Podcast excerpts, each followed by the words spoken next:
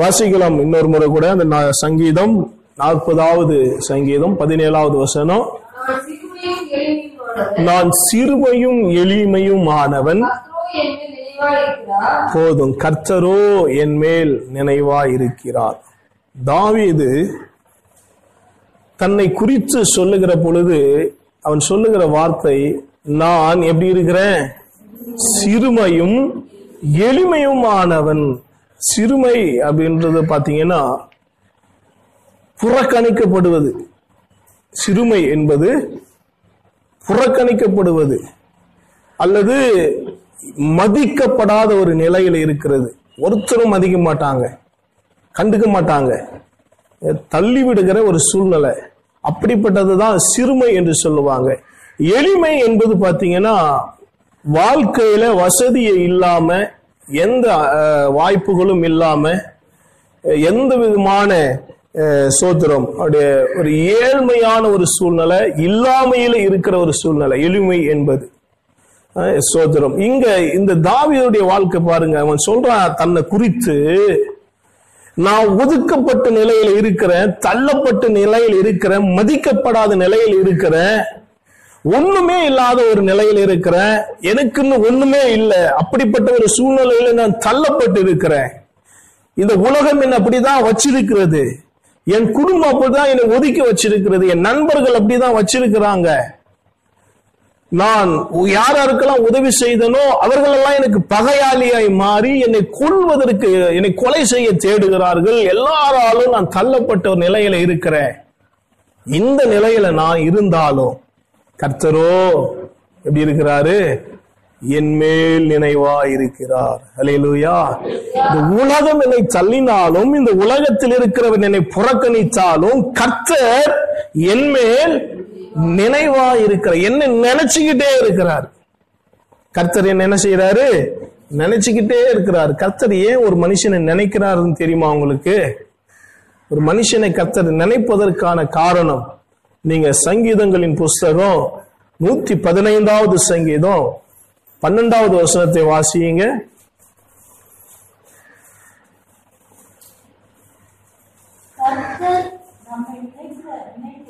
கர்த்தர் நம்மை நினைத்திருக்கிறார். போதும். கர்த்தர் ஒரு மனுஷனை நினைக்கிறார்னா எதுக்கு தெரியுமா? அவனை ஆசீர்வதிப்பதற்கு. ஏழையா உலகத்தால் தள்ளப்பட்டு போனாலும் உலகத்தால் புறக்கணிக்கப்பட்ட நிலையில நீ இருந்தாலும் நீ ஒண்ணுமே ஒண்ணுத்துக்கும் உதவாதவன்.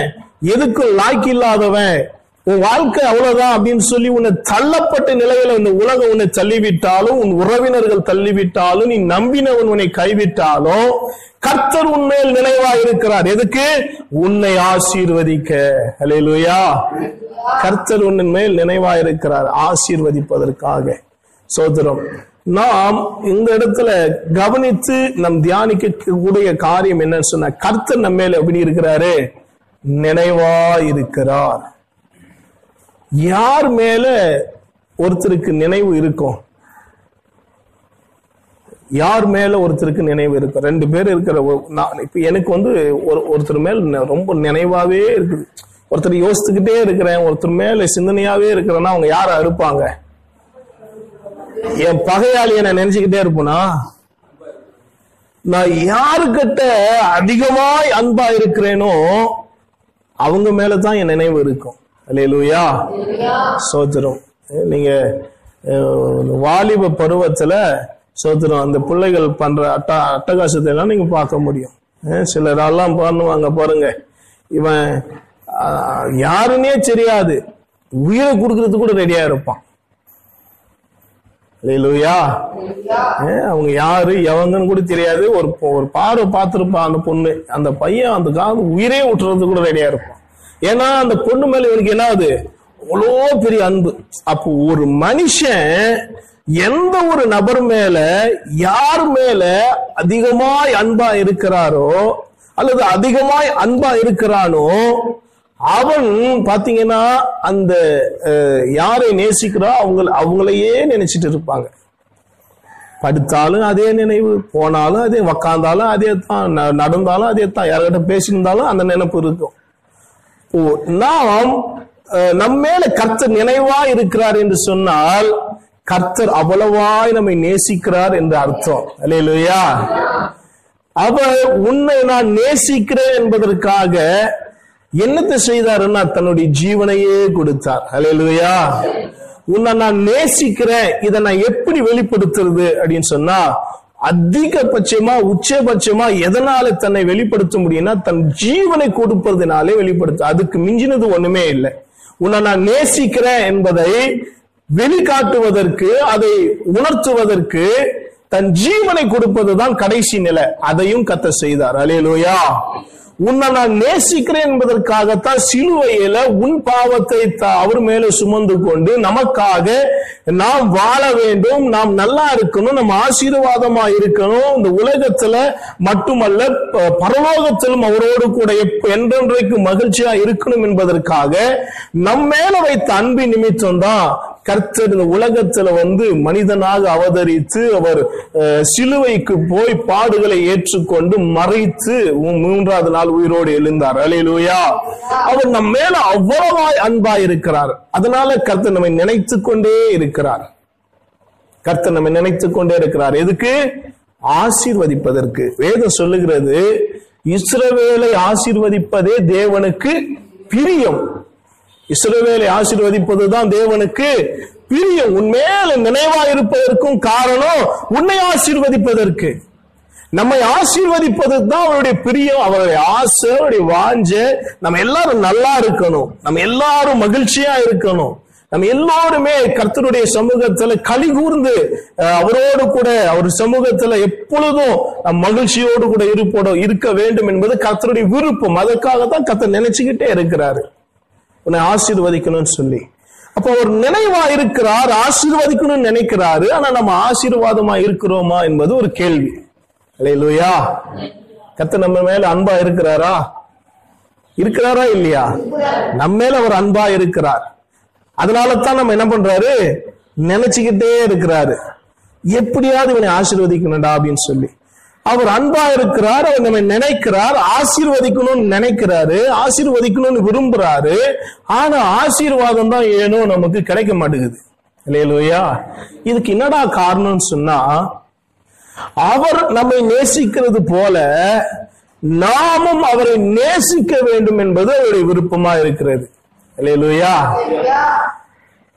ஒரு ஒரு வாலிப ஒரு வாலிப பெண்ணை வந்து விரும்புறான்னு வச்சுங்களேன் இவன் மட்டும் அந்த பொண்ணு பின்னாடி சுத்திக்கிட்டே இருக்கிறான். அந்த பொண்ணு கண்டுக்கவே மாட்டேங்கிறான். இங்க ஏதாச்சும் நடக்குமா? இவங்களுக்குள்ள பேச்சுவார்த்தையாவது நடக்குமா? ஒண்ணுமே நடக்காது. இந்த பையன் அந்த அந்த பொண்ணை விரும்புறான் அப்படின்னு சொன்னா அந்த பொண்ணு என்னை நானும் உன்னை விரும்புறேன்னு சொன்னா அடுத்த கட்ட நடவடிக்கை ரெண்டு பேரும் வீட்டுல பேசி கல்யாணத்துக்குன்னு அடுத்த ஸ்டெப்புக்கு போக முடியும். இவ ஒரு இது ஒரு ஒருத்தர் மட்டும் நேசிக்கிறாரு ஒருத்தர் நேசிக்காமே போயின்னு இருக்கிறாருன்னா அங்க எந்த முடிவுமே வராது. இல்லையா கத்து நம்மை நேசித்துக்கிட்டே இருக்கிறாரு. ஆனா நாம் அவரை நேசிக்கிறோமா என்பதுதான் கேள்வி. இல்லையா நம்ம கேட்கலாம் நான் தான் நேசிக்காமலையா வந்து உக்காந்துட்டு இருக்கிறோம் அந்த காலை வேலையில அப்படின்னு சொல்லி. நேசிக்காமலா உக்காந்துட்டு இருக்கிறோம். ஆனால் நம்ம நேசிக்கிறோம் நம்முடைய நேசத்துல ஏதோ குறைவு இருக்கிறதுனாலே தான் இன்னும் நம் ஆசீர்வதிக்கப்படாமல் முழுமையான ஆசீர்வா ஆசீர்வதிக்கப்பட்டு இருக்கிறோம் பூரண ஆசீர்வாதத்துக்குள்ள போகாம இருக்கிறோம். அலையிலையா சோ ஏன்னா நம்முடைய ஆசீர்வாதம் நம்முடைய நேசத்துல நம்முடைய அன்புல ஏதோ கோளாறு இருக்கிறது. எங்கேயோ ஒரு பிரச்சனை இருக்கிறது. அதனால தான் இன்னைக்கு ஆசீர்வாதங்கள் தடப்பட்டு கொண்டே இருக்கிறது. நல்லா கவனிங்க. நாம் வந்து ஒரு மனுஷன் வந்து கர்த்தரை நேசிக்கிறானா இல்லையா என்பதை எதை கொண்டு நாம் அந்த நாம் வந்து ஜட்ஜ்மெண்ட் கொடுப்போம் அப்படின்னு சொன்னா அவன் எவ்வளவு எப்படி ஆராதிக்கிறான் அவன் எப்படி ஜெபம் பண்றான் எப்படி இருக்கிறான் எப்படி போறான் எப்படி வரான் அவன் பேச்சுன்னா இல்லை இதெல்லாம் பார்த்து மேலே இருக்கிற இல்ல வெளியரங்கமா இருக்கிற அவனுடைய ஆக்டிவிட்டிஸை பார்த்து தான் நம்ம என்ன செய்யறோம் அவனுடைய ஆவிக்குரிய நிலைமையை வந்து நம்ம வந்து அந்த கணக்கிடுவோம். ஆனா கத்தர் வந்து அப்படி பாக்குறது கிடையாது. இல்லையிலோயா ஈசாயின் குமாரன் ஆகிய தாவீதை ராஜாவாக ஏற்படுத்த அவனை அபிஷேகம் பண்ண சாமுவேலை ஈசாயின் வீட்டுக்கு தேவன் அனுப்புகிற பொழுது சாமுவேல் அப்படிதான் யோசித்தான். ராஜாவாக கர்த்தர் யாரை தெரிந்துக்கின்றாரு அப்படின்னு சொன்னா இந்த ஈ- சகோதரர்கள் எல்லாம் பல்கா இருக்கிறானுங்க பெரிய பெரிய ஆளா இருக்கிறானுங்க நல்ல வாட்ட சாத்தமா ஒரு மல்யுத்த யுத்த காரணம் மாதிரி ஒரு டபிள்யூ டபிள்யூ சண்டை போடுற மாதிரி இருக்கிறான். எல்லாம் ஆடு வீட்டு ஐட்டுமா. பார்த்த உடனே இந்த சாமியல் அடாடாடா இவன் தான்டா தேசத்தை நல்லா பாதுகாக்குவான் நல்லா இருக்கிறான் பாரு ஆளு. பயங்கர பலசாலியா இருக்கிறானே. இவனை தான் கத்து தெரிஞ்சுக்கு பாரு அப்படின்னு சொல்லி அவனை அபிஷேகம் பண்ண போவாரு. கத்துட்டே நிப்பாட்டு நில்லு நில்லு. இவன் கிடையாது நீ நினைக்கிற நீ பாக்குற மாதிரி எல்லாம் நான் பாக்குறது இல்ல நீ அவன் சரீரத்தை பாக்குற நான் உன் உள்ளத்தை பாக்குறேன் இலையிலோயா இவன் கிடையாது அப்படின்னு சொல்லி அவனு தாவீதுக்கு முன்னாடி இருக்கிற ஏழு பேரையும் தள்ளிவிட்டு கடைசியா இருந்த குட்டி பையனா இருந்த தாவீது கர்த்த தமக்கென்று தம்முடைய ஜனங்களை இவன் தான் வழி நடத்துவான் என்று தெரிந்து கொண்டார். அலேலுயா அப்ப கர்த்தர் நம்முடைய அன்பை கூட சோதித்து பார்க்கிறவரா இருக்கிறார். நம்முடைய வெளியரங்கமான ஆக்டிவிட்டிஸை பார்த்து கத்தர் ஏமாறுகிறவர் அல்ல. நாம நம்முடைய ஜெபத்துக்கு ஒரு மயங்கி விடுவர் அல்ல. நம்ம ஆராத கையை உயர்த்தி ஆண்டவரை நோக்கி அப்படியே நம்ம ஆராதனை பண்றதுல எல்லாம் ஆண்டவர் என்ன பண்ற மாட்டாரு. மயங்கிட மாட்டாரு. ரோபருக்கு எழுதின நிருபம் எட்டாவது அதிகாரத்துல வசனம் சொல்லுகிறது இருதயங்களை ஆராய்ந்து அறிகிறவர் ஆவியின் சிந்தை என்னதென்றும் அறிந்திருக்கிறார் என்று சொல்லப்பட்டிருக்கிறது. நம்ம இருதயத்துல நினைக்கிறது மட்டும் இல்ல ஆவியினுடைய ஆழத்துல நம்மளுடைய நினைவுகள் எல்லாம் என்ன அப்படின்றது அவளுக்கு அப்படியே வெட்ட வெளியா தெரிகிறது. நாம் வேதம் சொல்லுகிறது நம் நீங்களோ உதட்ட அளவுல கர்த்தரை துதிக்கிறீங்க ஆனா உங்க உள்ளமோ எங்க இருக்கிறது? தூரமா இருக்கிறது என்று சொல்லப்பட்டிருக்கிறது. ஒரு சில ஆட்கள் நல்லா ஆராதனை செய்யறாங்க சில ஆட்கள் நல்லா ஜெபம் பண்றாங்க தவறாம ஆராதனைக்கு வராங்க. வெளியரங்கமான வாழ்க்கை நல்லா இருக்கிறது. ஆனா உள்ளமோ அப்படி உள்ளத்தின் ஆழங்களோ அப்படி உள்ளத்தினுடைய கிரியைகளோ எல்லாம் தேவனுக்கு விரோதமா இருக்கும். இதையெல்லாம் கத்தருக்கு தெரியும். ஆனா மனுஷனுக்கு தெரியாது. இல்லையா உள்ளுக்கு என்ன நடக்குது? அவன் மனசுக்குள்ள என்ன இருக்குது? அவன் ஆத்மா என்ன யோசிக்குது? அவன் ஆவி என்ன யோசிக்குது? அவன் மனசு என்ன சிந்திக்குது? என்பது நமக்கு தெரியாது. வெளியரங்கமா அவன் கையை உயர்த்தி ஆராதிக்கிறது மட்டும் நமக்கு தெரியும். அதனால நல்ல ஆராதனை வீரன் நம்ம சொல்லிட்டு போயிடுறோம். ஆனா நாம கையை உயர்த்துறத மட்டும் கர்த்தர் பார்க்கறது இல்ல உன் இருதயத்தையும் அவர் ஆராய்ந்து அறிகிறவரா இருக்கிறார். அலையிலோயா அதனால நம்முடைய அன்பு எவ்வளவு எப்படிப்பட்டது என்பதை அவர் நிதானித்துக் கொள்ளுகிறார். நான் நேசிக்கிறது போல அல்லது நான் விரும்புகிறது போல என்மேல் அவன் அன்பா இல்லையே என்கிற ஒரு குறை கர்த்தர் நம்மால் நம்ம மேல வச்சிருக்கிறதை நம்ம பார்க்க முடிகிறது. எபேசு சபைக்கு கர்த்தர் எழுதுகிற பொழுது வெளிப்படுத்தின விசேஷத்துல ஏழு சபைகளுக்கு அவர் எழுதுகிற அந்த நிருபங்கள்ல எபேசு சபைக்கு எழுதுகிற பொழுது கர்த்தர் சொல்வார் ஆதியில கொண்டிருந்த அன்பை விட்டாய் என்று உன் பேரில் எனக்கு குறை உண்டு. அன்பா இருக்கிற ஆனா ஆதியில நீ என் மேல வச்சு தெரியுமா அன்பு?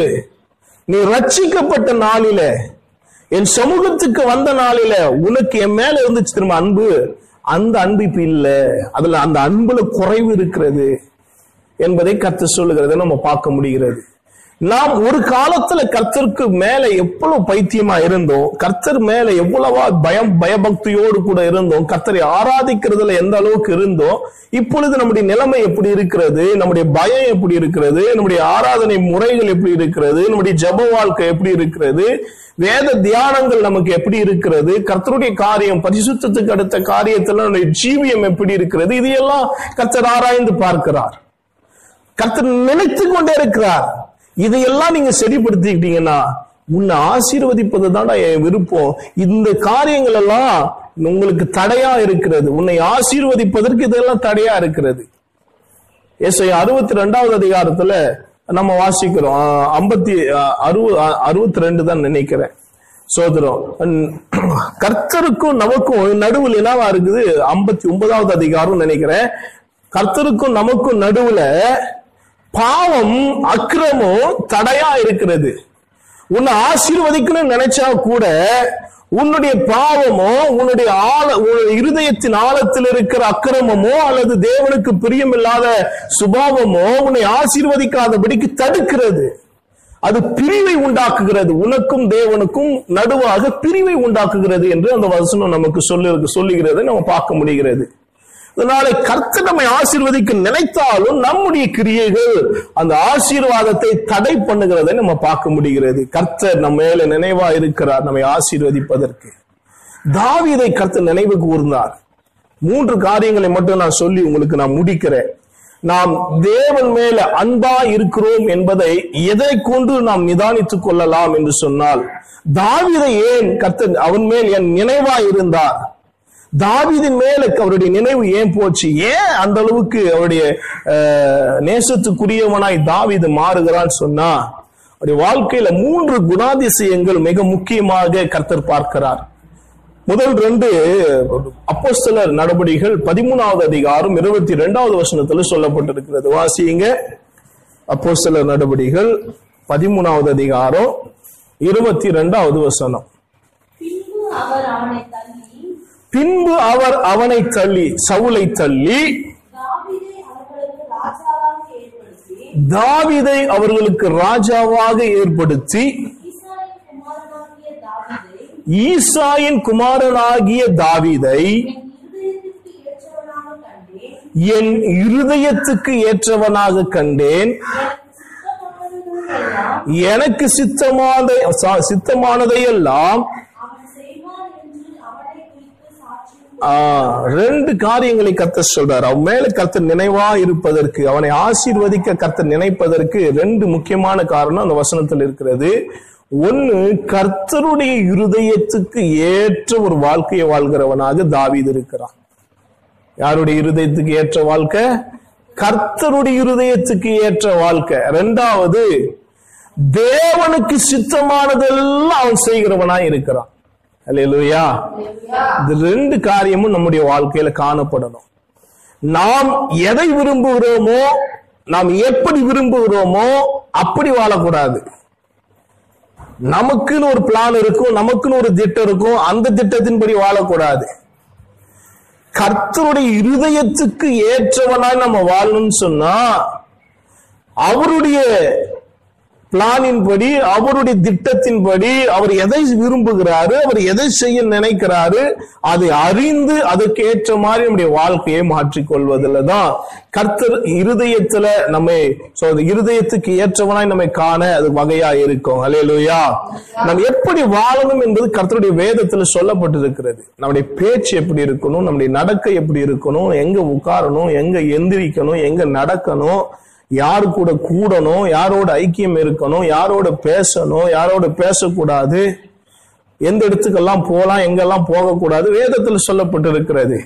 இந்த வேத வசனத்தின் அடிப்படையில நம்ம வாழ்கிற பொழுது நம் கர்த்தருடைய இருதயத்துக்கு ஏற்ற வாழ்க்கை வாழ்கிறவர்களாய் நாம் மாறுவோம். அலையலுயா தாவிது அப்படிதான் கர்த்தர் அவருடைய இருதயத்துல ஒரு கா- இப்படி இருக்கணும்னு நினைச்சா அப்படி இருப்பான் அவன். எதை நினைக்கிறாரோ அப்படி வாழுவான். ஆனா கர்த்தர் இன்னைக்கு அவர் எப்படியெல்லாம் இருக்கணும்னு சொல்லி விரும்புகிறாரோ அது அத்தனை விருப்பத்தையும் வேதத்துல எழுதி கொடுத்திருக்கிறார். அந்த வாழ்க்கை நம்முடைய வாழ்க்கையில காணப்படுகிறதா? ஆவியின் கனி உள்ள வாழ்க்கை. நம்முடைய வாழ்க்கையில எதெல்லாம் வெளிப்படணும்னு கர்த்தர் விரும்புறாருன்னா கலாத்தியர் அஞ்சாவது அதிகாரம் இருபத்தி ரெண்டு இருபத்தி மூணு வருஷத்துல அவர் கர்த்தர் தெளிவாய் சொல்லி இருக்கிறார் நீங்க எப்படி இருக்கணும்? மத்திய அஞ்சாவது அதிகாரத்துல சொல்லப்பட்டிருக்கிறது. நீங்கள் என்ன பண்ணணும்? உங்களுடைய உங்களுடைய வெளிச்சம் மற்றவர்களுக்கு முன்பதாக பிரகாசிக்கணும். இந்த நற்கிரியைகளை கண்டு தேவனை மகிமைப்படுத்தணும். அப்படி இருக்கணும் உங்க வாழ்க்கை. சோத்திரம் கர்த்தர் தெளிவா அந்த ஆவியின் கனியை குறித்து சொல்லுகிறாரு. அன்பு சந்தோஷம் சமாதானம் நற்குணம் தயவு நீடிய பொறுமை இச்சையடக்கம் விசுவாசம் இதெல்லாம் உங்க வாழ்க்கையில காணப்படணும். இதுதான் கர்த்தருடைய இருதயத்துக்கு ஏற்ற வாழ்க்கை. இப்படி நம்ம வாழ்கிற பொழுதுதான் கர்த்தனமை ஆசீர்வதிப்பார். அல்லேலூயா ரெண்டாவது அவர் சொல்றாரு எனக்கு சித்தமானதை அல்ல. எனக்கு சித்தமானது எல்லாம் ஒன்னு ரெண்டு கிடையாது. எனக்கு சித்தமான எல்லாவற்றையும் செய்வான் என்று சொல்லப்பட்டிருக்கிறது. சித்தமானதுன்னா ஒன்னு ரெண்டு செய்யறது. சித்தமான எல்லாவற்றையும்னா அவர் எதையெல்லாம் நினைக்கிறார் எதையெல்லாம் விரும்புகிறாரோ தேவ திட்டம் என்னவோ கிட்டத்தட்ட இயேசு கிறிஸ்துவை போல தாவிது வாழ்ந்திருக்கிறான். அல்லேலூயா ஏன்னா இயேசு கிறிஸ்துவுக்கு ஒரு தனி திட்டம் கிடையாது. இயேசு கிறிஸ்துவுக்குன்னு ஒரு தனி வழி கிடையாது. இயேசு கிறிஸ்துவனுக்கு அவருக்குன்னு ஒரு எந்த வரைமுறையும் கிடையாது. அவர் எந்த பிளானும் கிடையாது. அவர் வந்து எம்டியா வந்தாரு. எல்லாம் பிதாவின் திட்டத்தின்படி செய்தார். அலையலுயா அவருக்கு அவர் எதுவுமே செய்யல. கர்த்தர் என்ன சொன்ன பிதாவானவர் என்ன சொன்னாரோ தேவனா தேவனானவர் என்ன சொன்னாரோ அதையே இவர் தேவனா இருந்தும் அவர் மனுஷனாய் வந்துட்ட பிறகு இவருக்குன்னு ஒரு திட்டத்தை வைக்காம என் பிதாவின் சித்தத்தை செய்வதே என்னுடைய போஜனமா இருக்கிறது என்று சொன்னார். என் சாப்பாடே அதுதான்டான்றாரு அல்லையா தாவீது அப்படி வாழ்ந்தான். தேவனுக்கு விருப்பமானதை எல்லாம் செய்தான். தேவனுக்கு விருப்பமான இந்த மாதிரி வாழ்க்கை நம்முடைய வாழ்க்கையில காணப்படணும். மூன்றாவதாக தாவீதுடைய வாழ்க்கையில கத்தர் கண்ட காரியம். ஒன்னு சாமுவேல் பத- பதினேழாவது அதிகாரம் நாற்பத்தஞ்சாவது வருஷத்தை வாசிங்க. ஒன்னு சாமுவேல் பதினேழாவது அதிகாரம். அதற்கு தாவிது பெலிஸ்தனை நோக்கி பட்டயத்தோடும் ஈட்டியோடும் கேடகத்தோடும் என்னிடத்தில் வருகிறாய். நானோ நீ நிந்திக்கிற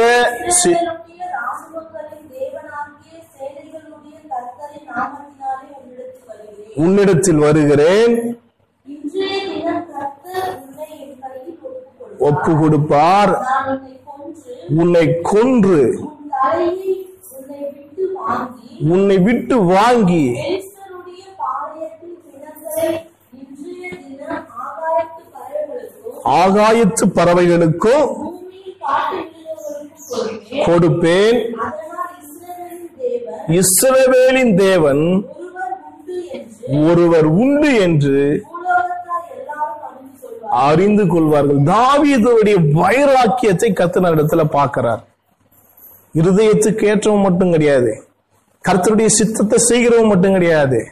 தாவீது தேவன் மேல வைராக்கியம் உடையவனா இருக்கிறான் இஸ்ரேவேல் தேசத்தினுடைய எல்லா ராணுவமும் பயந்து நடுங்கிக் கொண்டிருக்கிற நேரத்துல விருத்த சேதனம் இல்லாதவன் தே கர்த்தரை நிந்திப்பதற்கு இவன் யார் என்று சொல்லி சின்ன பையனா இருந்தாலும் யுத்தத்துல பழக்கம் இல்லை அப்படின்னு சொன்னாலும் கர்த்தர் மேல இருக்கிற அந்த வைராக்கியத்தினால யுத்தத்துக்கு புறப்படுறான். அல்லையா கர்த்தருக்காக அப்படி வாழணும். ஒரு வைராக்கியம். கர்த்தருக்கென்று வாழணும். கர்த்தரை நிரூபிக்கணும். கர்த்தரை சோத்தணும் கர்த்தருக்கென்று சொல்லி நாம் எதையாவது ஒன்று சாதிக்கணும் என்று சொல்லி அவர் மேல் அந்த வைராக்கியம் நம்ம இருக்கிற பட்சத்துல கர்த்தர் நம்ம மேல் நினைவா இருந்து நம்மை ஆசீர்வதிப்பார். அலையலோயா தாவிதுக்கு கர்த்தர் சொல்லுகிறார். இது சொல்றா கர்த்தரோ என் மேல் நினைவா இருக்கிறார் சாதாரணமா சும்மாவெல்லாம் நினைவா இல்லை அவரு.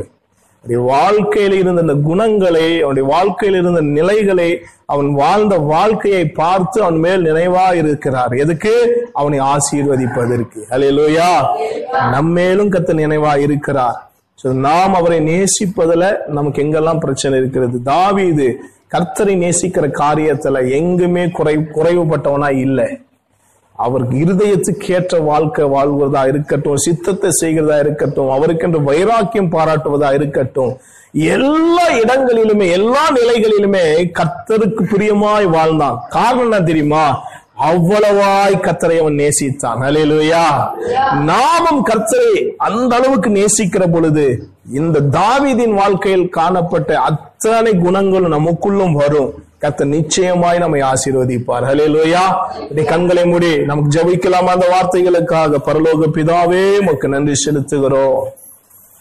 சோத்திரம் அப்பா சிறுமையும் எளிமையுமான நிலையில நாங்க இருந்தாலும் எங்க மேல நீர் அப்பா நினைவாய் இருக்கிறீர். நீர் நினைக்கிறது எங்களை ஆசீர்வதிப்பதற்கு என்று நாங்கள் வாசிக்கிறோம். நாங்க கேட்டோம். எங்களை ஆசீர்வதிக்க நீர் ஆயத்தமா இருக்கிறீர். ஆண்டவரே நாங்கள் உண்மையில தாவிதை போல சோத்திரம் அப்பா நாங்கள் உண்மை அன்பு கூற சோத்திரம் அப்பா என்னுடைய இருதயத்துக்கு ஏற்ற வாழ்க்கை வாழ உமக்கு சித்தமானதை எல்லாம் செய்ய வைராக்கியமாய் உம்மை பின்பற்ற உமக்கென்று நாங்கள் எதையாவது சாதிக்க கத்திரங்களுக்கு எங்களுக்கு கிருபை பாராட்டும். உங்க ஆசீர்வாதத்தை ஆண்டவரே நாங்கள் முழுவதுமாக பெற்றுக்கொள்ளணும். பூரண ஆசீர்வாதத்தை நாங்கள் சுதந்திரித்துக் கொள்ளணும். அதற்கு தாவிதை போல் அந்த வாழ்க்கை வாழ கர்த்தர் எங்களுக்கு கிருபை தாரும் என்று கத்தருடைய பாதத்துல நம்ம ஜோபிப்போம். ஆண்டவரே உமக்கு சோதரண்ட வார்த்தைகளுக்காக நன்றி அப்பா. அந்த கேட்ட ஒவ்வொரு தேவ பிள்ளைகளையும் கத்தர் ஆசீர்வதியும். தாவிதை ஆசீர்வதிக்க நினைவு கூர்ந்த தெய்வம் அவனை ஆசீர்வதிப்பதற்காக நீ ஆண்டவரை அவனை நினைத்தருளின ஆண்டவர். எங்களையும் கதை நினைத்தருளுவீராக. அந்நாளின் நிந்தையை நீக்குவதற்கு அவளை நினைவு கூர்ந்தவுடைய கர்ப்பத்தை ஆண்டவரை திறந்தவர். சோத்திரம் அப்பா இந்த நாளிலே கர்த்தாவே எங்களையும் நினைவு கூறுவீராக. ஆண்டவரே சோத்திரம் ஆபத்துல இருந்த லோத்துவை காப்பாற்றும்படிக்கு ஆபரகாவை நினைவு கூர்ந்தவர். இன்னைக்கு எங்களை நினைவு கூறுவீராக எங்களை நினைத்தருளுவீராக. ஆகாரின் குரலை கேட்ட தெய்வம் இன்னைக்கு ஆண்டவரே சோத்திரம் கண்ணீரை துடைக்க நீ தேவைகளை சந்திக்க எங்களை பாதுகாக்க நீர் எங்கள் மேல் நினைவாயிருப்பதற்கு நன்றி செலுத்துகிறோம். தாவிதை போல உண்மை நேசிக்க இரு- இருதயத்தை தாரும் கிருபையை தாரும். எல்லா துதிகன மகிமே உமக்கு. இயேசுவின் நாமத்தில் பிதாவே. ஆமேன் ஆமேன்.